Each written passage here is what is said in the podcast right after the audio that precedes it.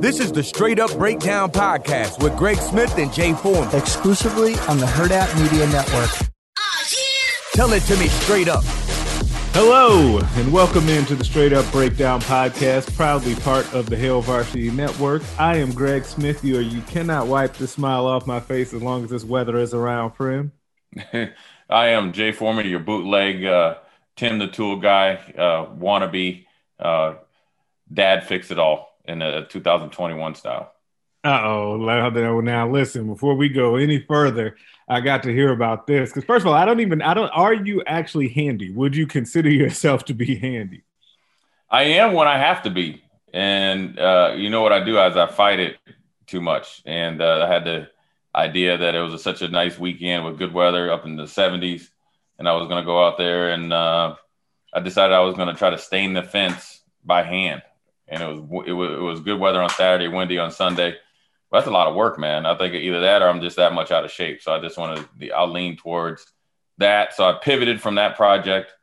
Uh, and then I did finish a couple things and build some shelves in the garage. So I'm, I'm handy when I need to be, uh, but maybe I'm just not as smart as I, as I used to be or should be uh, when it comes to uh, picking the right time to, uh, to finish and some projects that are, are a little bit more out of my realm as far as uh, the time and the effort to, to a fence. So there's a, I'm sure there are plenty of husbands out there and probably wives out there can, can, can attest to this. A lot of us like to start these projects and then never finish them. I can think of a few of them up top of my head that are in here. If my wife came down here, uh, she would let list them out for you. Are you one of those two, or you start those bad boys? So that did the, did the fence get finished, or did you pivot before it was done? No, we finished it. I finished it, it but it was I had limped to the finish line. Um, but usually I'll start a project and not finish, and there's probably numerous uh, lights that need to be replaced around the house, et cetera, et cetera. But uh, I get to them in due time, and uh, I tried to see if I. It was such a nice day. I was like, oh, I'm gonna get started early this year, and then uh, reality set in. Uh, uh, I remembered how much of hard work is on your shoulder, and when you're out of shape and stuff like that, to stain a fence by hand. I need to invest into a, a spray a spray gun, but I decided to do it myself, and uh, I finished it. But uh, I learned my lesson. And they always say a hard head makes for a soft butt. So um, you know, my butt's pretty soft today. Yeah, I mean, listen, you sometimes you got to learn those lessons the hard way, but I, I definitely give you props uh, for, for, diving into that. Before we go any further, though, I also have to give some props. We got to shout out International Women's Day uh, because that is today when we are recording this Monday, March 8th. Um, and specifically, I wanted to shout out because as I was thinking about this, uh, kind of the, the Husker women's sports who have really been uh, holding it down for Nebraska. You think about it, obviously, you know, volleyball, women's gymnastics, softball, basketball, uh, women's gymnastics, bowling, winning national championships. To like, man, the, the, the female Huskers out there definitely been holding it down and living up to their end of the bargain, especially in the Big Ten since they joined that. Yeah, they've been pretty consistent, and they've been kind of our bell cow. And so, you know, the the women's volleyball team has obviously been uh, outstanding, both you know, obviously winning, and then obviously, uh, you know, they just had a really good recruiting class. Um, and then you know the women's basketball team are really, and I like watching them. Yeah, oh, well yeah. coached uh, by Coach Amy Williams. They exceeded expectations this year, um, and so they're really good. I think gymnastics has always been good at Nebraska. Track has always been good at, at, at Nebraska. Softball, uh, you know, considering some of the stuff that they went through, like uh, in a really short time off the field. Then you had COVID. Uh, they came out the gate. So uh, you know, you got to give it up to the women's sports. They they are they both definitely are showing out and showing up, and uh, that's always good for any university, but in particular Nebraska. Yeah, and it's interesting too because I feel like um, Nebraska, like youth women's sports, um, like girls sports, are also very. It's very important right here. You talk to people like, especially the high school level with volleyball um, and softball, but like even like the, the little kids, like that stuff. It kind of gets you see how Nebraska has become very good at women's sports because it really starts at a young age, and it's pretty cool to see around here. Yeah, it is, and it's really taken off, and it's also to the national level. I think uh, when you look at Nebraska's volleyball recruiting class, you know, you, they're getting kids right here at Nebraska, you know, and keeping them in, you know, in state, but they're nationally ranked. And then you look at the basketball, um, you know, they just finished up the high school championships, and when you think of uh, the Markowski girls, and, and, and, in particular one that's going to come to Nebraska next year, uh, mm-hmm. they've been out doing that and traveling it through like the AAU circuits and the club team circuits, which Markowski helped, I think Andy Markowski, who's a former Husker, helped build uh, girls youth program, the Lasers, and they're really good. And there's other ones throughout Lincoln, so and Omaha, and so you saw a lot of talent uh, in the high school level over the last couple years. Not only um, you know in basketball and volleyball, those are two big ones.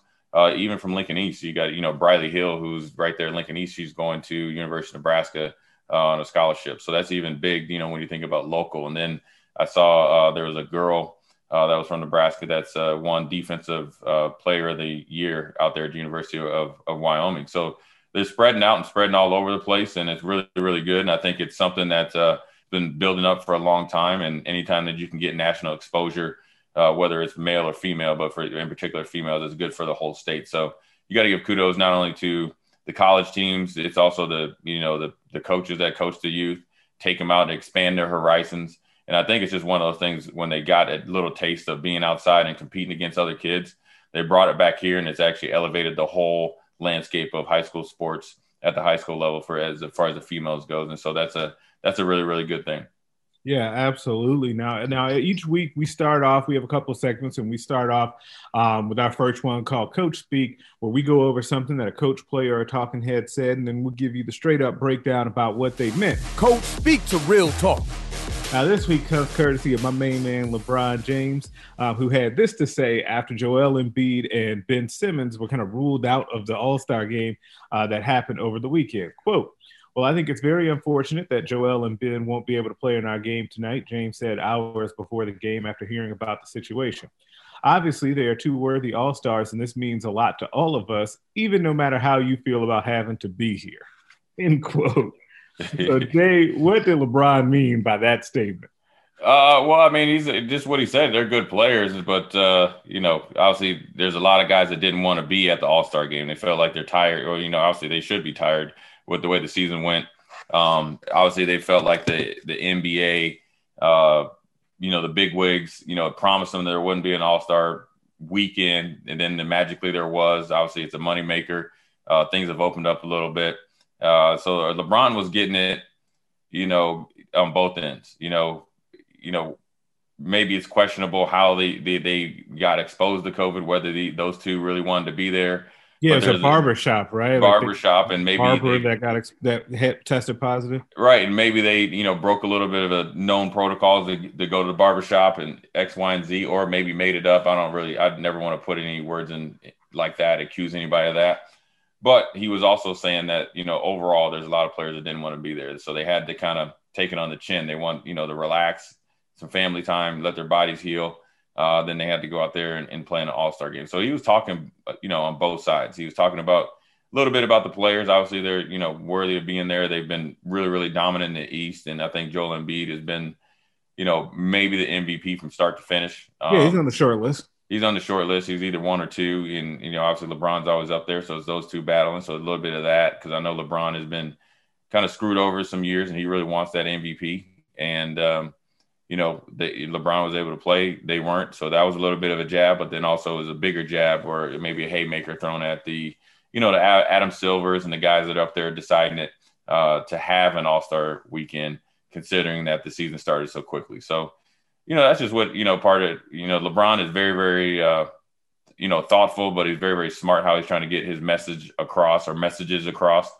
And he's not afraid to say what other people think or what the majority of people are, meaning, you know, his, you know, obviously whether it's his teammates or everybody else in the NBA uh, wants to get across. So it's, uh, it'll be interesting to see how it goes and how the season ends up as far as who this weekend supposedly affects, but then how they come out of the gates uh, considering there wasn't a lot of time off.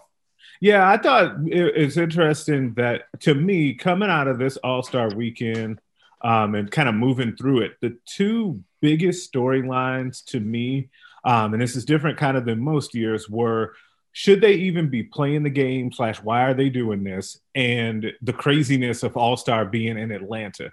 And i think that both of those things in a way are kind of linked because i think that part of why lebron and a lot of players honestly and he was really just one that has enough clout to say it. Um, almost all of them probably felt it like he did about you know they didn't really want to be there. But, but i think part of that is is like you said hey the owners have basically said they weren't going to have this then you're gonna make us do it, but then we're gonna be have it in Atlanta in a city that we all love to go to, right? Um, and people are known to go down there and go party, but we can't do it because of everything going on, obviously with COVID. But then the NBA was trying to crack down on that um, and try to take away the parties, even though I wonder how successful they were at that if you were kind of keeping them off the books or whatever. But I just think that those were the two kind of dominant storylines of the weekend. And I thought once they started the skills competition and stuff, it kind of looked lackadaisical at first. That dunk competition was kind of trash. Like it was fun to see um, Steph win a three point contest because when he gets going, that's what it looks like, right? Um, and so that that was the, probably the best part um, about the skill stuff. But then the game was the game. Um, but then you had all the kind of craziness surrounding it, where you see, you know, people coming down, sleeping in U-Hauls just to be around it. Um, you could you saw the footage on social media of people partying and acting crazy anyway. Um, so it, it was just kind of a weird weekend, and and probably one of two cities, or maybe three. If it it could have been Atlanta, Vegas, maybe New Orleans, would have been kind of the the three big ones that like I'm sure the players would want to go to, but not under these circumstances. Yeah, and it, and also with the you know the COVID issues down there with Atlanta, it's not the the best place to go down there either. Yeah, that's know? true. Too. And, and so, yeah, they're they, you know they they had protocols for them not to be out there, but then at the same time, uh, there's still a you know exposure down there. And then let's not forget, Atlanta is known for all the people going down there. If you've seen some of the the tweets and on Instagram, you know the stories, they are robbing people left and right. they are stealing. They're known. Atlanta is known. If people out there don't know, they're known for whether it's having you know when the Super Bowl's down there, All Star Weekend, or any type of big like party weekend. People that drive somewhat even nice cars or even you know anything they'll just leave your your car on blocks and take your rims. That's what atlanta's known for. So there's a lot that goes into it. It's interesting that it was atlanta. Maybe they were already you know predetermined uh, to do it but you'd like to think that they would use atlanta for a city when they really really could you know have an all-star weekend. So um you know it's one of those things they had to you know sometimes you know when you are a player you got to you know take it on the chin. They, they did take it on the chin. And look the nba and the nba's player association have a really, really good relationship. Um, th- this is something that to, keep an eye on because you got to think they they had a little bit of a risk of when they were going to start the season. Uh, yep. Because obviously the NBA wanted them out there as soon as possible. Obviously the Players Association, I think, wanted to even start it in January. So that was the first one. Then they okay, we we we, we started the season early, and we're going to hit you with the All Star game. So it's going to be interesting to see when the next big issue comes up, uh, who comes out on top. But uh, yeah, you know, it wasn't a look until everybody's vaccinated or we're back to somewhat normal, which I don't think we'll ever get back to normal. Uh, what we had before, it was still going to, you know, it's in people's, it's going to be in people's minds for quite some time. Um, it, it, you know, you're going to have to be able to adjust, and it's just, you know, the NBA is just trying to, you know, they're in survival mode. They got to make money back after a year that, you know, you know, they obviously, I'm assuming, lost, you know, a pretty penny. So they're trying to get back, you know, some of the money that they lost and try to get back to some normalcy. So as the season goes on, it's going to be interesting if things start to open up a little bit more. Yeah. Uh, how many fans are going to be there and how it changes scheduling, right? Because you know now they're maybe spreading things out, but do they, you know, get more back-to-back games? You, you know, what do they change that a little bit, and do they add in the games that were canceled or or postponed from you know earlier in the season? I think it's been 31 games, so uh, there's a lot of leeway there for the NBA to kind of you know get it started. Do they throw out the rule of having eight guys if everybody's vaccinated? Uh, so there's, there's, some things that to keep an eye on moving forward uh, and to see how one it affects the players on the court and then two how it affects their relationship with the the NBA and the NBA's Players Association. Oh, there are some man. It's a fascinating uh, kind of, and I don't know we didn't say fights, but just discussions that are on the way. And I do think that you hit two of the really big ones um, the thing about fans, and that won't necessarily be a players' association versus the owner situation, but the owners will definitely want that as things do start to open up. And as you see, kind of as you see other sports announcing, like baseball, for example, has different. Um, so I think Chicago, I think I just saw this headline where Chicago is going to have 20% capacity for baseball, and like different baseball teams have, have announced different stuff. I think LA County has been kind of going through different tiers, and they're getting getting closer to being able to open things up. Um, so it would not surprise me if you end up with fans at some point by the playoffs um, to at least generate that revenue and have a, a normal um, ish playoff, right? Um, but I think the thing that's coming, and this is something that I think that uh, as people were very excited and still are very excited about vaccinations and that helping to get people closer to normal life, you can start to see it. We've seen little comments from players about, hey, it's a personal choice on whether or not I get vaccinated. Adam Silver is saying, hey, maybe we can figure out a way to get everybody in the NBA vaccinated. Like, I think that that's your next kind of battle um, between the players because I don't know, and this has happened at, in in businesses all across America. It's a much bigger discussion than just sports, um, but just about whether or not you can have make people get the vaccine or like just is can you just kind of convince them to do it because it would be in the best interest of everybody um, and if you can actually make them do it like i think that that's the next thing because uh, i actually think speaking of lebron i think he said over the weekend that it's, it's just it's a personal choice it's a personal matter um, so we'll kind of see where that one goes yeah, it's interesting because you know there's there's apprehension apprehension you know among players. I think they even had you know, a meeting, you know, to for you know they had you know independent doctors to come in and explain the vaccination to to some of the NBA players or some teams have done it, and it's something that's gonna you know education is gonna be uh you know not only you know for the masses for everybody but then also you know these these athletes you know their bodies are, are, are how they get paid. There's apprehension obviously from african americans from obviously the stuff that happened before uh, you know, even though it was a long time ago, but it's not so long ago that they don't uh, know about it and can't read about it. Right. Um, and you know, there isn't enough, you know, I guess results from people that have had the vaccination. You know, they're you know, so and then you don't know what to believe. So it's going to be interesting to see what happens, how they go about it, um, and how if they can really force the hand of players to to do so. And you know, that's going to come down to you know, you just, it might be a legal battle, it might be a you know a team choice. It might be based on your state and how they govern things, you know, and it might be varied by state by state. You know, then you could even go a step farther if you want to do conspiracy things. Like, well, that could affect where you go in free agency. Uh, you know, next year and X, Y, and Z, and maybe one organization is a little bit more lenient and one's not, and so um, you know that's the next big thing. Um, it's going to be interesting. I think the NBA has always been. I would say this. Uh, I'd be very surprised if Adam Silver isn't out in front of this. He's he's very very um, thoughtful and, at the forefront of doing things for the betterment of the league and the players. I, I don't think he's going to sit on his hands and not talk to not only the NBA Player Association leadership, but you know obviously the star players, the LeBron James, the uh, Kevin Durant, the you know the Chris Pauls, you know the, the guys that are you know been through the, you know the the grind with the NBA, been a part of this you know generation of really taking it to the next level. But then also those guys are the leadership you know of the league and the face of the league. Um, so they're gonna he's gonna take all their you know their thoughts into it and, and try to come up with a plan that's for the betterment of the league, obviously, but then also for the players as well. Yeah, absolutely, and that, that'll yeah that that will just be a really interesting thing because you're talking about like free agency advantages potentially down the road, but like it really just for a short term thing, it could really actually be an availability like in the season and in the playoff situation, right? Like right. if you if you're to, if you can convince your entire team to be vaccinated, it just greatly greatly reduces the chance that any of them are then going to miss games, right? And if that, what if you get to the point to where like you're in the first round of the playoffs and the star player on the opposing team has to miss games due to the protocols um, and contact tracing? Like, well, if he's been vaccinated, that wouldn't have happened, right? So like that sort of stuff can be really interesting. And you know how it goes with competitive advantages in sports. Like I think that that's what it will maybe ultimately come down to. But that'll definitely be something to kind of keep an eye on moving forward. Um, now, shifting gears a little bit, I think maybe for the first time in a very long time, we have a, a commitment to talk about for the Huskers. I was like back in my wheelhouse. I'm feeling good here. Let's break that down.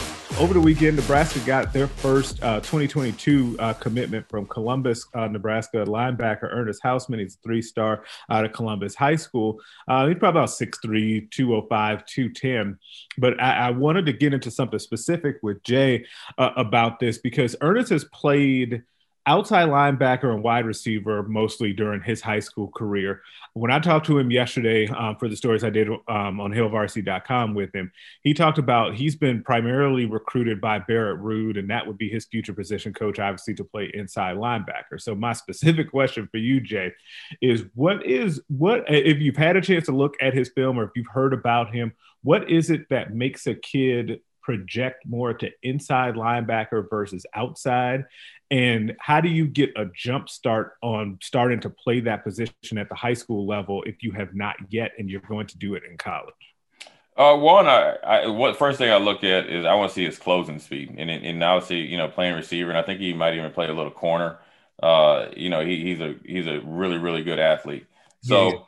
You know that's right there. He checks the boxes there so he can come in and out of his breaks. You want to see how he you know is able to go from point a to point b with no wasted steps. If you watched his Hudl tape it's it's pretty pretty apparent that he has uh, that that and then some. And then what i mean by that he has a, a plenty of room to grow. Uh, and then you want to look at body type right? You you know you might be six three but you have short arms. Are you six three and have long arms? Or you know do you have a long torso from you know from waist down or waist up? So you want to look at that type of stuff and then also you want to see how you, you know, ultimately for me is how you can use your hands and the type of plays that you make, right? So if you're more of a straight line guy, uh, when you just kind of run in there and blow things up and, and, and the quarterback or running back is in your way and you, you know, you're more of an outside linebacker guy. When you can make plays in space, which he can, uh, then you can play more of an inside. And for him, you know, learning how to take on blocks and stuff like that, that's to, you know, in high school, you, are never to be good at it because you're, you know, you're not going to be at the college level because you're not playing against college players, right? So that's right. something that he's going to learn while he gets into group work and learn from Barrett Ruud and the guys that have been there. Uh, but this football instincts and, and being so young and so new to the game of football, uh, he's a guy that you you know that you can really. It's almost having like a blank canvas, and you can just kind of mold him like a like a thing of clay. And so he doesn't have he you know he, he doesn't have a ton of bad habits. He doesn't have a ton of bad coaching. I think he's been coached pretty well. Uh, the fact that you know he plays on both sides of the ball, played receiver. Uh, what I'd also like, he's going to be able to diagnose routes as well. So you right. want somebody when they're talking about you know a skinny post or bang eight or don't you know take the cheese on a flat route. You know he's able to do that. And one thing that I really really like is that when he's played outside linebacker, he can drop really well. So that helps when he goes into inside linebacker. He's able to cover space. He's not afraid to play in space. So then he brings another dynamic to your team where you get a playmaker, athlete, or a superior athlete that's able to match up against running backs, a little bit of slot receivers, and then he's big enough or will be big enough to, to really handle big physical tight ends. You know, he's six three, and you know you're going to maybe get him up to 225. You know, at the you know in the first year or two, he's going to be able to anchor down against there against uh, tight ends, and he can run. And so you know, it's just for him. I think he, you know, he's a three star. You know, I think he's continues to prove. They go to camp, so end up a four star. Nebraska got a really big commit because he's he's you're actually getting a player and a, a player and a half. I like to call in recruiting. You get the guy that you recruited, and then you're getting a half another player that he's going to improve by the time he gets on campus. And then you're you're pretty much playing with house money. You got a three star recruit that's actually a four, and then depending on how he plays, he's going to turn into maybe a four or five. So it's a you know, it's a good get for Nebraska in-state guy. I think it's the first one of 2020. Um, you know, you, you, had, you know, they got the linebacker up in uh, Omaha and, uh, you know, lineman from Central where they, you know, Nebraska to make their, you know, I think top five or eight. Uh, you know, you get Hausmann who's, who's just as good and has maybe a little bit more upside. And, and listen here, I'm not hating on the young man from Burke because he's not Nebraska commit. I'm talking about more upside because he hasn't played as much football. He's a bigger kid, bigger frame um, and so it's that that's what I mean by upside. I mean, so uh, it's a good get for Nebraska. They should be happy, and then hopefully this opens the floodgates getting some more, uh, you know, moving forward. Yeah, and one of the things too is you talk about kind of uh, um, Hausmann's potential to continue to move up the rankings and like his potential to continue to get better at, at, at his craft. Is I I've begun really in in the job that I do as recruiting analyst, like really paying a lot of attention to not just the offers that kids get, but are they getting offers from schools um, that, that if you're a defender, a linebacker, do they play really good defense? Are they known for developing linebackers?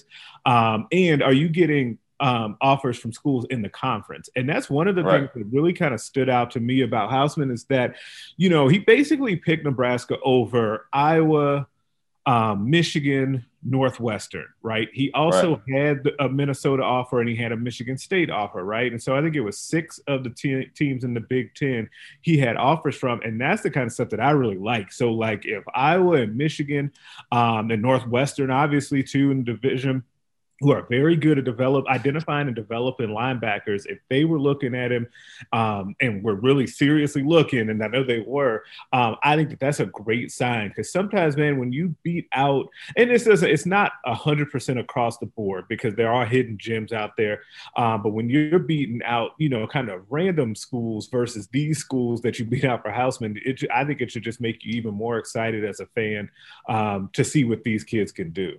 Well, yeah, I mean, the big school that I saw that uh, you know um, that that was you know a big deal was uh, Michigan State. Mel Tucker, yeah, uh, is, is well known. You know, look, Mel Tucker coming from uh, you know coach under Nick Saban, X, Y, and Z. Um, also, you know, coached at Colorado. You know, got a lot out of Colorado's linebackers and played a lot of freshmen and had them play really, really good, as we saw when Nebraska lost to him uh, defensive guy. He played at, or he's coached in the NFL. Uh, look, when he's offering, and you know they got the Sparty dog mentality up there, and they got the kind of grinders mentality. They, you know, eh, that's a big offer. Throw in Northwestern. It tells you two things: academically, he's right. Yep, but then, absolutely. look when you got Pat Fitzgerald that that knows how to look. The head coach knows how to play the position. Has built the, his defense around excellent linebacker play uh, and you know knows what to, look for that's going to be in the Big Ten, that's a double check. So the Nebraska, it's a big get for Nebraska.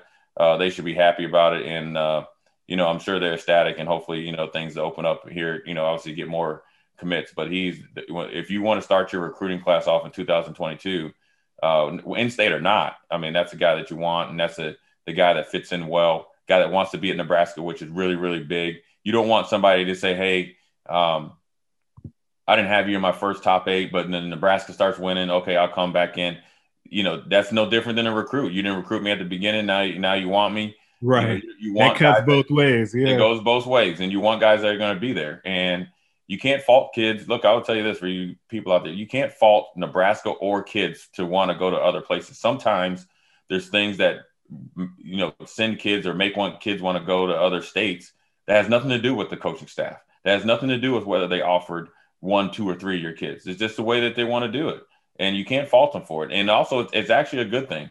The more people that come in here that want to look at what's happening in Nebraska, uh, let one, it's a good thing. It gives them more options. But two, you're gonna you, you're gonna have more options to pick from, and you can actually pick and choose, and you're not gonna be let's say like I call it handicapped. Like, okay, well, this is a kid that we really don't want, doesn't fit in our system, but he's from Nebraska and we got to take him and he doesn't might not want to be here, but you know what? We got to take him because of the pressure. Now you have 10 choices. Then you can actually take the right choice that uh, uh, for a kid that's, I guess, the marriage or relationship is there. He wants to be there. You want him there. Now, would Nebraska like to have every single recruit in 2022? Sure. Woods is going to be good.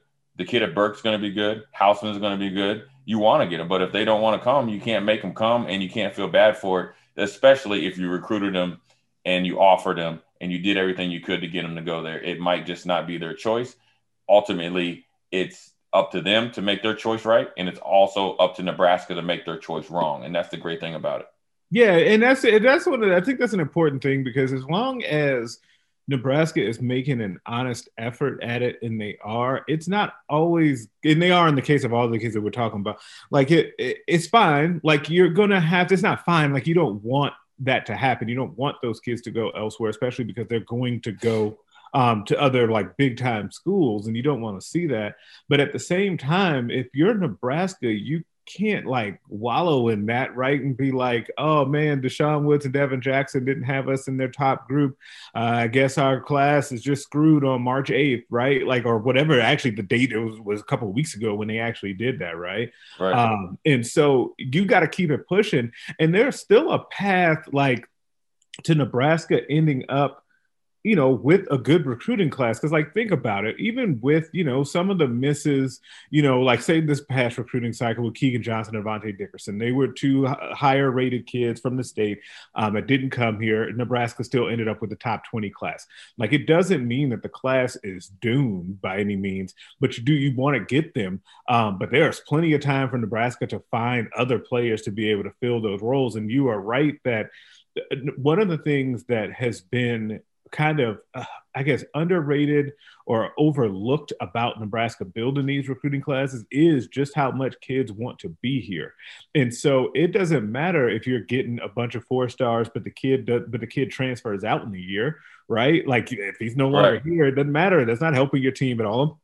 So you've got to also just find a way to have kids that want to be here, want to get better, want to help turn it around, and then get it going. But something specifically, I also wanted to make sure to mention about Hausmann real quick is that one of the things we talked about a bunch so far with him is just his athleticism, being able to play multiple positions in high school on both sides of the ball.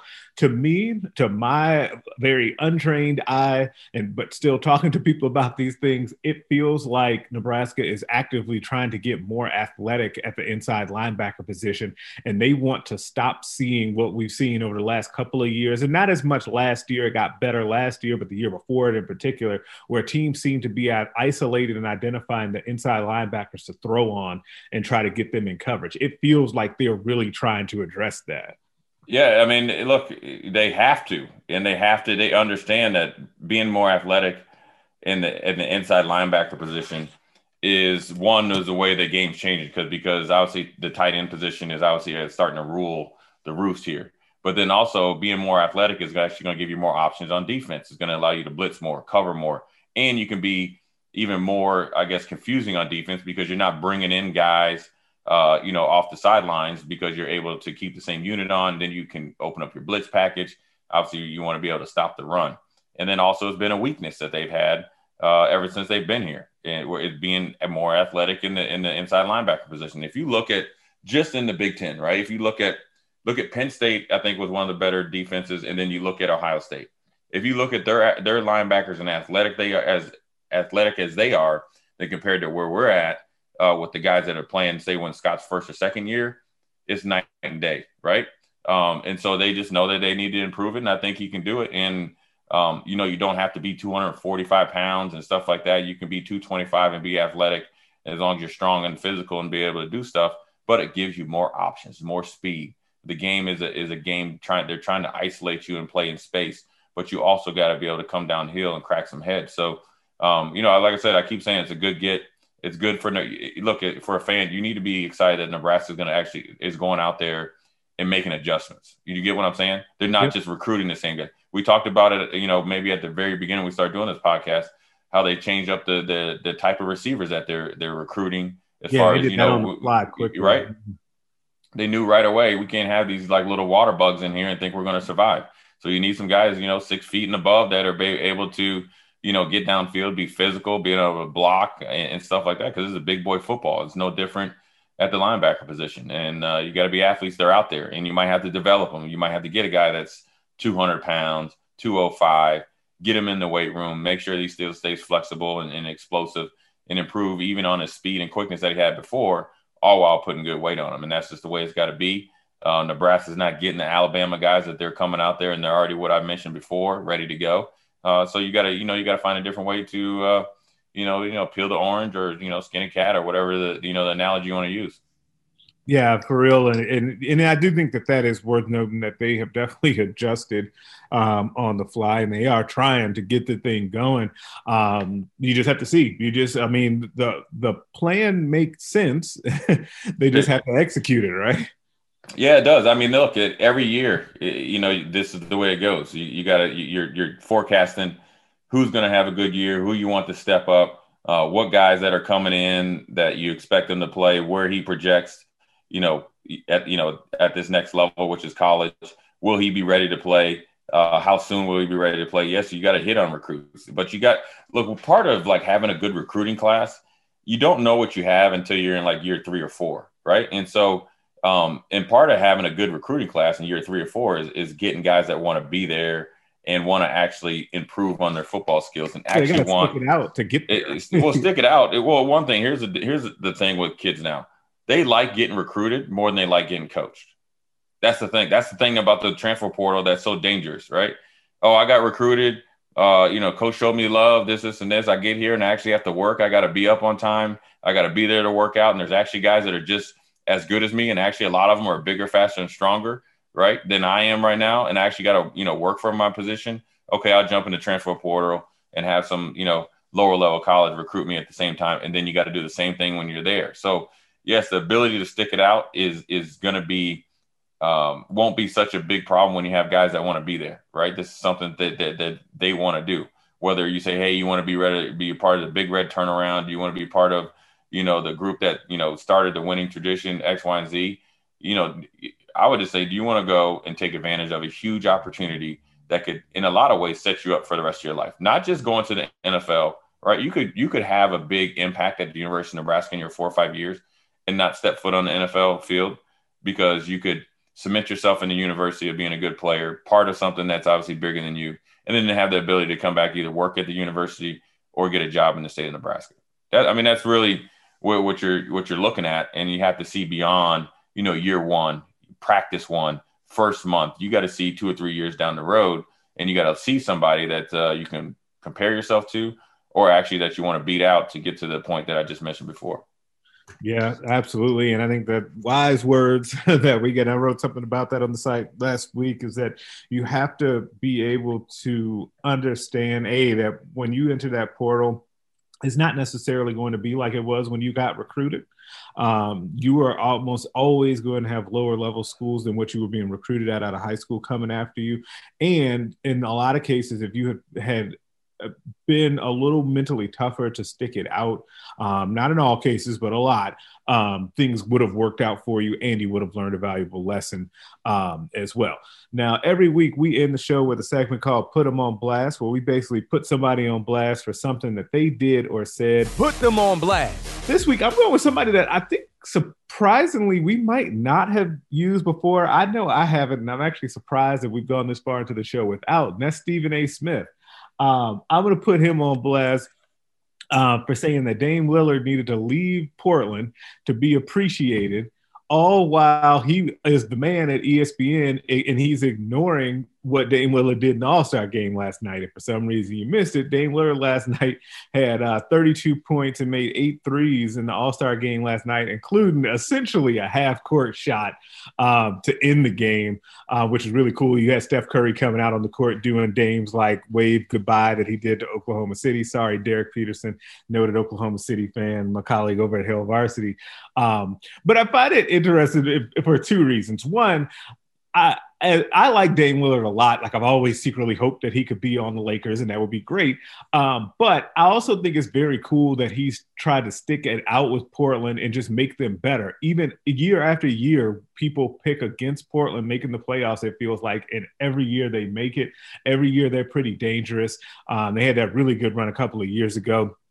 Um, but you know they just haven't been able to get over that hump, and I, and I wish for him that they could find a way to do that. I don't know if he needs to leave necessarily, but I also think that a person that really helps to control that narrative, Stephen A. being one of ESPN's top employees, um, could just do more to promote Dame Lillard, who we all see as, as one of the greats in the game right now. Yeah, Stephen A. is is is, is very is very funny how he uses his platform. Right, he he'll use it for uh, when he was all in on Kawhi and Paul George, and then you know LeBron's getting taken over. Then he then he moved to KD coming back. Uh, Dame Lillard has been putting in work in a I guess a small market in Portland, doing some things that nobody ever thought that he could do with that type of team and organization up there. And the best that he came up with is that he has to leave. Where would he go? I guess you you know you've heard rumors maybe the Lakers, but ultimately he should use his platform, his leadership, and his name to really shed light on the things that he's doing. He's doing it harder than anybody else. Yes, you got, you know, CJ McCollum, but he's not, you know, a Klay Thompson. He's not really a Draymond in his, you know, Draymond's role. He's not a Anthony Davis. He's not a Kyrie. And then, you know, obviously James Harden as far as what KD has. He's literally doing it with a really, really good player as his as his co-partner, but not a superstar Um, and you know what type, if you know and read about Damian Lillard, he's very loyal. And so to suggest that actually uh, c- comes back to you as you're doing like easy, that's the easy option, right? That's like somebody says, oh, I'm going to, you know, quit and, and, and maybe try to go to a better team. And, and you know, like kind of like a James Harden, I'm not going to stick it out. Or Damian Lillard, Lillard, Lillard really thinks that he can make a big run in Portland and do some great things up there. So uh, Stephen A. What he is the biggest voice in in sports media, especially when it comes to the NBA.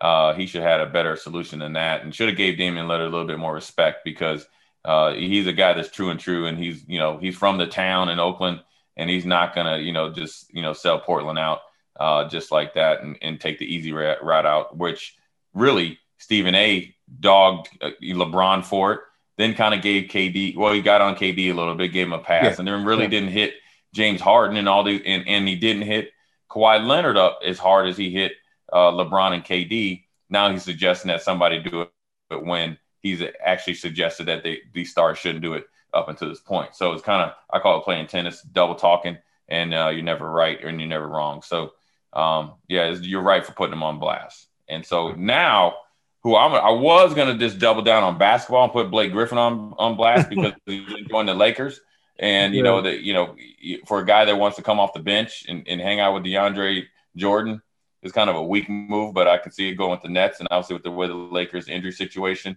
I can understand that. But I'm not gonna put him on blast. So since I let you, um, you know, you know, cover, you know, the basketball. Well, I'm gonna go over to the UFC, and this guy's been popping off to Jon Jones who is probably the, the goat of UFC fighting. He's the best of all time. He's kind of on a, little hiatus, kind of just chilling.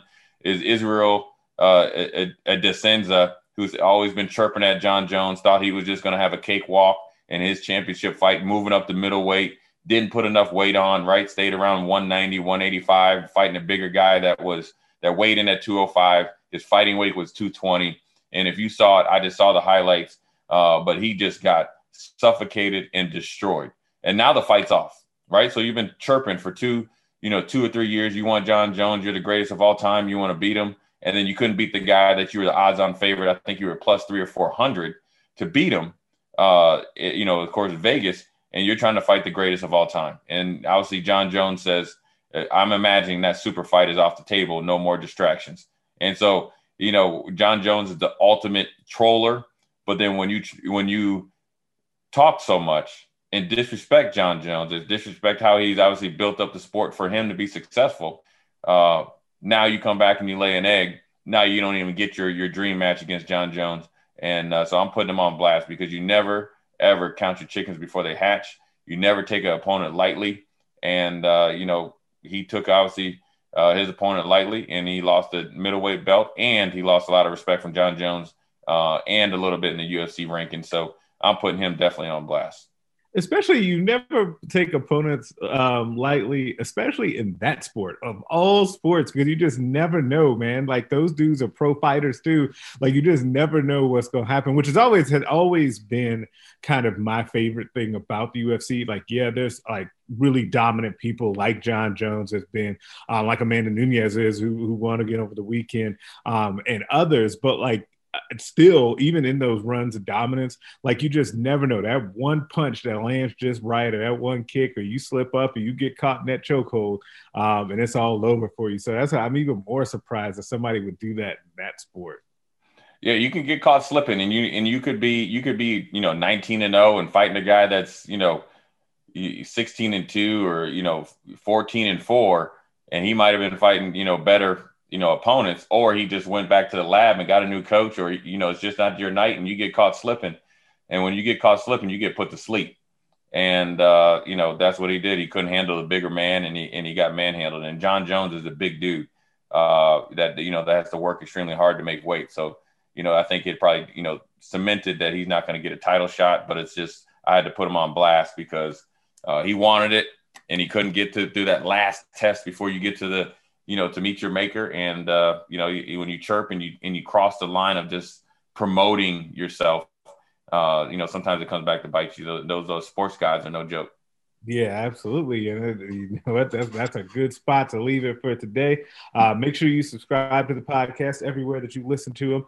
Uh, rate us and leave us a five star review. If you leave four, I am inclined to think that you are a hater. Uh, make sure that you are checking out the other podcasts on the Hail Varsity Network, the Mind Your Own podcast, Varsity Club, More to It, and the Hail Varsity Radio Show. You can also check out the Hail Varsity YouTube page where I did a, a video again this morning, of the recruiting question of the week. And you can email the show at straight up breakdown at hailvarsity.com, or you can find us on Twitter at Greg Smith HV and at Foreman5644. We will catch you next time. A Hurrdat Media Production.